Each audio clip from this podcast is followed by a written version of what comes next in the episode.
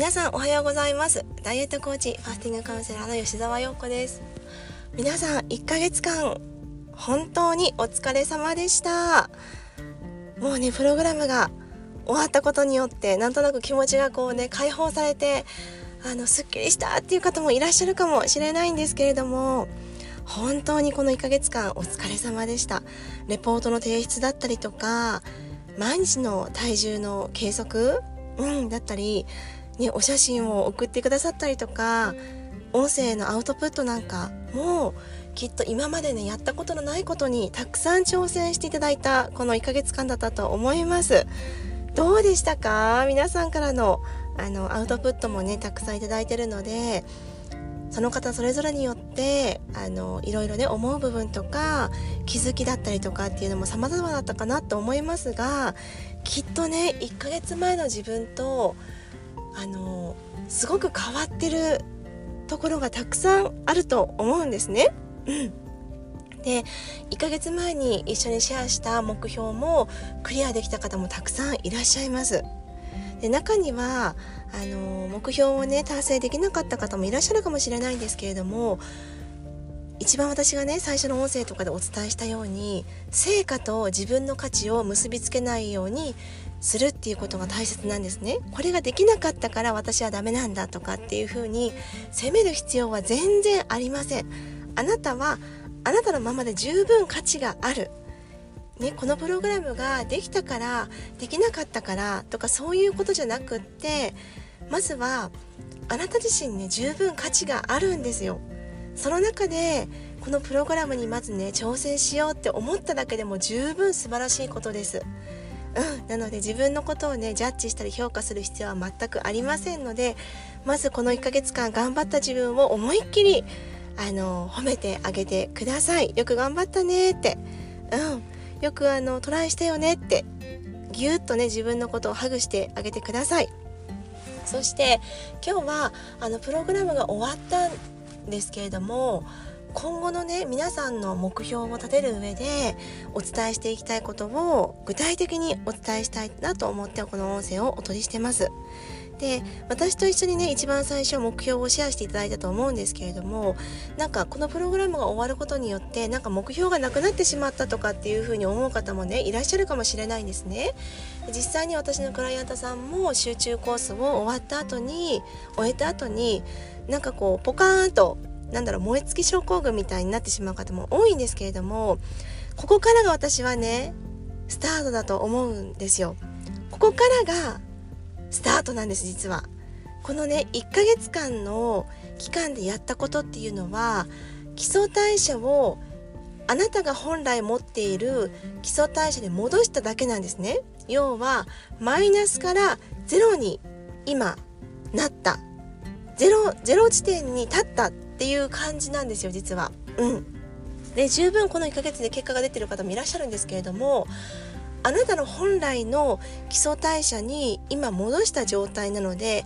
ここからがどんどんどんどん痩せやすくなる期間でもあるんです実は。そうなんですよなので私がおすすめしたいのはここから一汁三菜をしっかりやっていただくっていうのとできる方はファスティングをね続けてもらいたいなって思うんですけれどもそこでまず皆さんに立ててもらいたい目標っていうのがあります。でこれはねきちんと数値でお伝えするので自分はどこかなっていうのをね見ながら当てはめてほしいんですけれどもはい目標作りの目安をお伝えしますね。でここから皆さんはあと3ヶ月間まあ、できれば年内2かあと2ヶ月間の目標をもう一度立ててほしいんですけれども具体的に言ってきますね。まず今体脂肪率が30%以上で BMI 値が25以上の方に関してはあと23ヶ月のうちに4キロから6キロまでだったら OK です。そして体脂肪率は3%から5%までだったら落として OK です。っていうことはそこまでだったら落ちますっていうことですね。で、続いて2番目。体脂肪率が今27%から30%の方、そして BMI 値が23%から25%ぐらいの方。まあ、この方も隠れ肥満なんですね実は。そうなんですよ。体重はきっとね適正なんですけども実は体脂肪率がちょっと多いので隠れ肥満の方なんですね。でこういう方は体重は2キロから3キロまでだったらあと2ヶ月から3ヶ月で落としても OK です。そして体脂肪率は3%まで落として OK です。それ以上はちょっとね危険なのでなるべくだったら体重は3キロまで。体脂肪率は3%までを目安に落としてください。そして最後体脂肪率が27%以下。で BMI 値が23以下の方っていうのは実はね痩せしろが少ないんですよ。うん。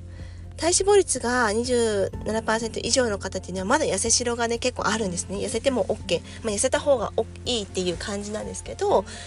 このね体脂肪率27%以下で BMI 値が23%以下っていう方は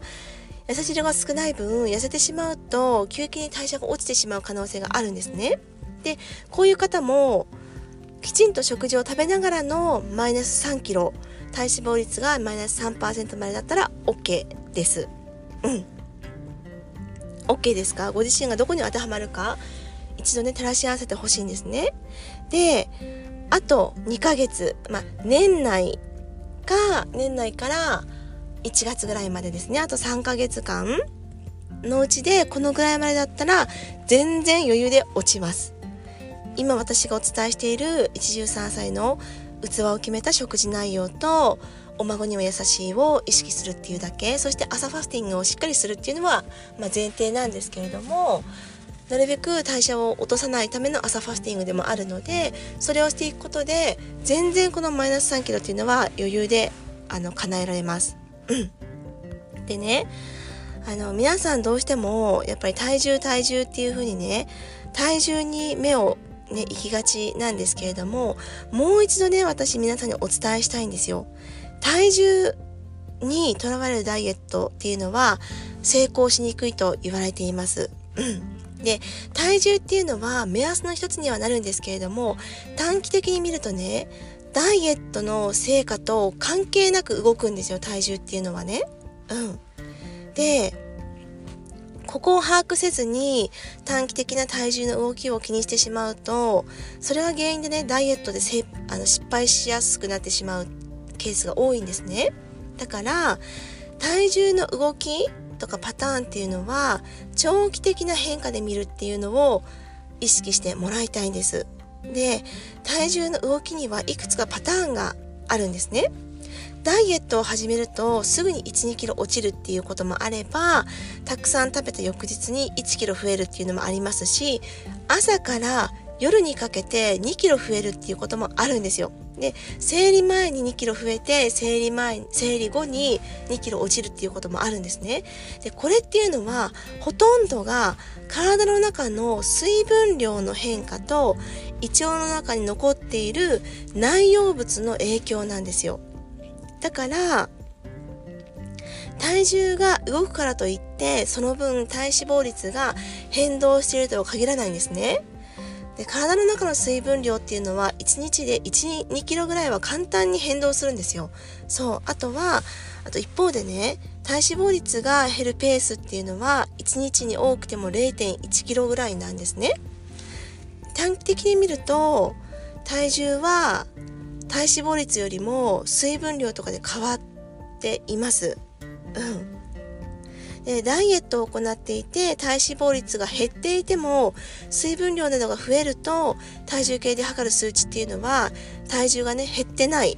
増えているっていう可能性も全然あるんですね。うん、例えばダイエットを3日行って体脂肪率が0.3キロぐらいね減ったとしても水分量が0.3キロ増えると体重は変わらなかったりするんですよ。うん。水分が1.3キロぐらい増えると体重は1キロぐらい増えたりするんですね。そう。だからこの体重変動の理由をね知らずにあの数値の動きだけを気にしてしまうとダイエット頑張ってるのに全然成果が出ないとかってなってモチベーションを落としてしまう可能性があるので、うん、極端にねこの体重だけにとらわれるダイエットはおすすめしないっていうのはそういうことですで体重っていうのは1日1日ではなくて週単位で変化を見ることをおすすめしています。1週間の変動を見ながらあの増えてるのかな減ってるのかなっていうのを見るのをおすすめします。はい。でえっ、ー、と実際にねあのー、皆さんが今後ね体重とか数値を気にするダイエットをしていく上でもう一つ気にしてほしいのは BMI 値なんですね。うん、で BMI 値っていうのは体重割る身長かける身長っていうふうに言われてますよね。でこれはあの健康とかね医療の面から使われるようになった数値なんですけれどもここでね気をつけてもらいたい問題点が一つあるんですよ。それは BMI の数値と肥満度っていうのは必ずしも一致しないんですね。うん。であの BMI っていうのは身長と体重をもとに肥満度を計算してます。でも体重は体脂肪以外の要因でも変動するんですよね。さっきお伝えしたように水分量とかね。あとはその胃腸の中の残骸物とかっていうのでも体重はあの変化するので短期的に見ると水分による体重の変動があって長期的に見るとあの筋肉量によるね体重の変動とかもあるんですよ。だから BMI が動いたからといって体脂肪率が変わるとは限らないんですよね。BMI が下がっても水分や筋肉量が減った影響だと体脂肪率は変わらないとも言われています。なのであの BMI がね落ちたとしても筋肉が減った影響ならばむしろメリハリのない体になったりとかたるみが出たりとかするんですよ。だから、うんと、BMI だけにねこうとらわれないでほしいんですよ。うん、で、えーと、例えばね、うんと、BMI 値がえっ、ー、と BMI 値がね標準の18から25までの間だったとしますよね。うん、BMI が20以上25未満だったとしますよね。でも体脂肪率が例えば25以上27から35ぐらいの間だとしてもこれっていうのはね実は美ボディではなくて隠れ肥満になってしまうんですよ。うん、だから BMIOK だからいいよねではなくってバランスを見てもらいたいんですね。で一番の健康美ボディっていうのは BMI 値が20以上25未満ベストは20ですね。ベストは20です。健康美ボディっていうのは BMI が20以上25未満。そして体脂肪率が20から25%の間です。これが実は健康美ボディなんですね。うん。これ以上これ以下になっても健康的な体とは言えないんですよ。だから BMI 値を20以下にしてしまうのも全く健康ではないんですね。実は代謝が下がってしまっていたりとか妊娠しにくい体になってしまってるんですね。うん。だからなるべくだったらここを目指してもらいたいんです。うん。体脂肪率が20から25%体脂肪率も20%以下には落とさないでほしいです実は。うん。ここもあの代謝がガクンと落ちる体の一つですし妊娠しにくい体になってしまうしホルモンがねなかなか作れに作れない体になってしまうので体脂肪率も20%以下っていうのは危険な数値になります。今私がお伝えしたような数値の中に皆さんの体の数値が入っていますでしょうか？最終的な目標はここをね目指してもらいたいんですね。でもしここを達成した方の場合はここを維持するっていうことを目標にしてください。私は自分で6キロのダイエットを成功させたことによって今ねこの正常な数値に入ってるんですね。うん。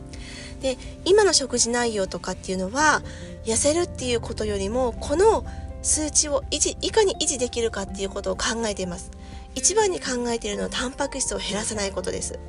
タンパク質を減らさないプラスタンパク食べたタンパク質をきちんと消化できる。消化吸収するために野菜をしっかりとるっていうことを意識してます。まずは皆さんも最終的な目標をこの自分の